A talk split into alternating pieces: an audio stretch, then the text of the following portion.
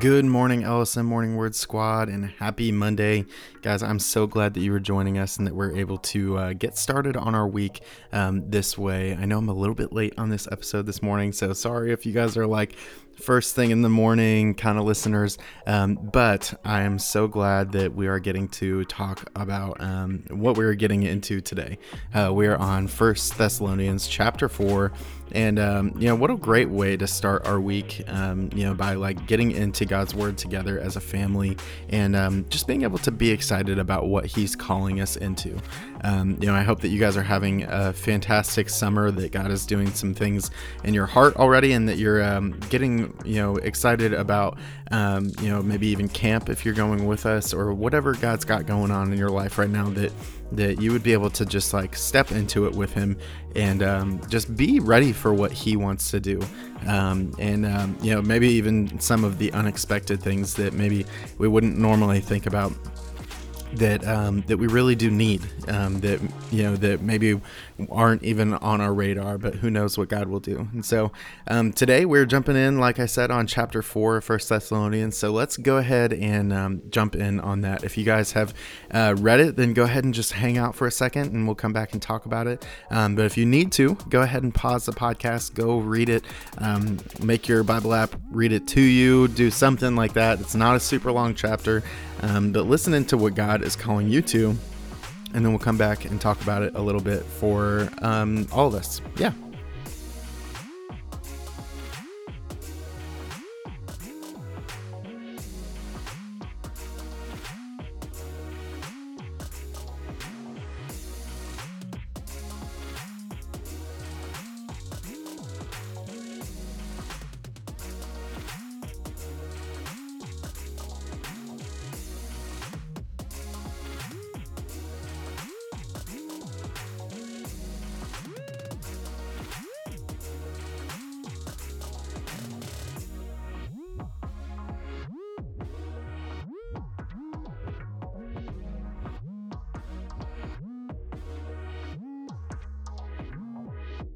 All right, guys. Well, thank you so much for listening into all that stuff, for asking God to speak into your lives today, and going through and reading through that chapter.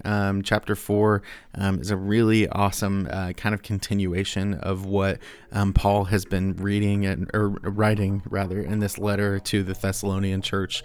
And I think it's so cool for us to be able to look into this stuff and kind of understand more things about him and about what God is calling them to, and how that kind of has anything to do with us. I feel like one of the things that they kind of keep coming back to is this idea of loving others, right? To love the people around them. Specifically, Paul even mentions like they are known for loving the people of Macedonia, and part of their call, even in this chapter, like just like the last couple of chapters, is to continue to grow in that love, to continue to grow closer to God in the way that they love the people around them, which is so awesome, right? It's so beautiful and definitely an amazing part of what it looks like for us to be Christians, right? And on top of that, I feel like one of the really, really good things that like we don't want to miss out on, and it's kind of honestly even like easy to miss if we don't like pay attention to it. It's sort of this call in the first like couple of verses in chapter 4 to live in order to please God, right? And like, I think sometimes we let these lines get blurred, where it's like, okay, well, either we're trying to be like as holy as possible, right? And we're just trying to live as good as we can, right? And we're trying to be good little boys and girls, and that's like all we care about, right? And we don't worry about our actual relationship with God. We just worry about what we know and how we can interact with God, right?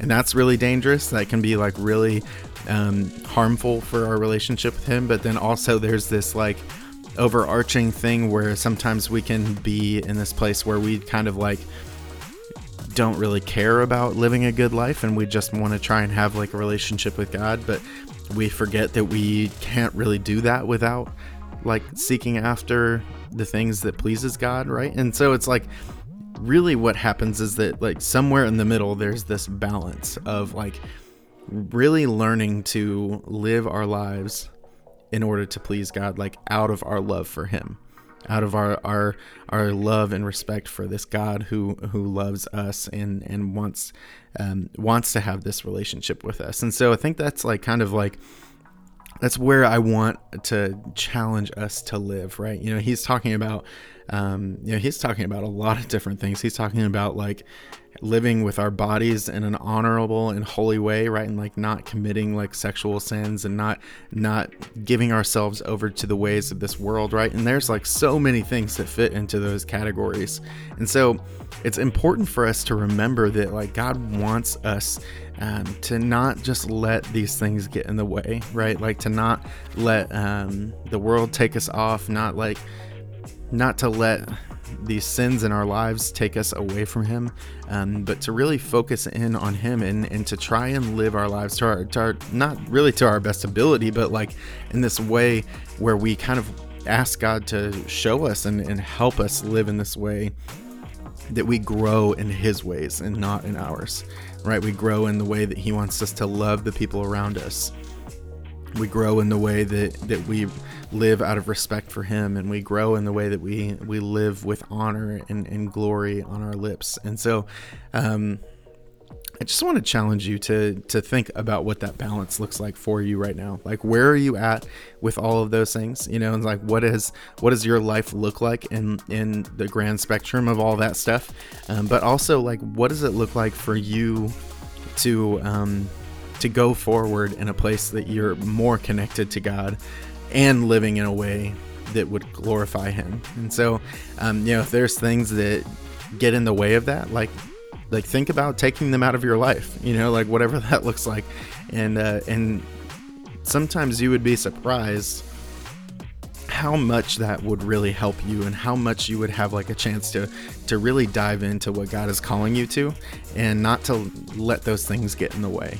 And, when we, really just say yes to God and jump in on those things that he calls us to, that's life-changing. That makes such a huge difference in the way that we live and the way that we have a relationship with him. And so just want to challenge you to find a way to do that in your life today.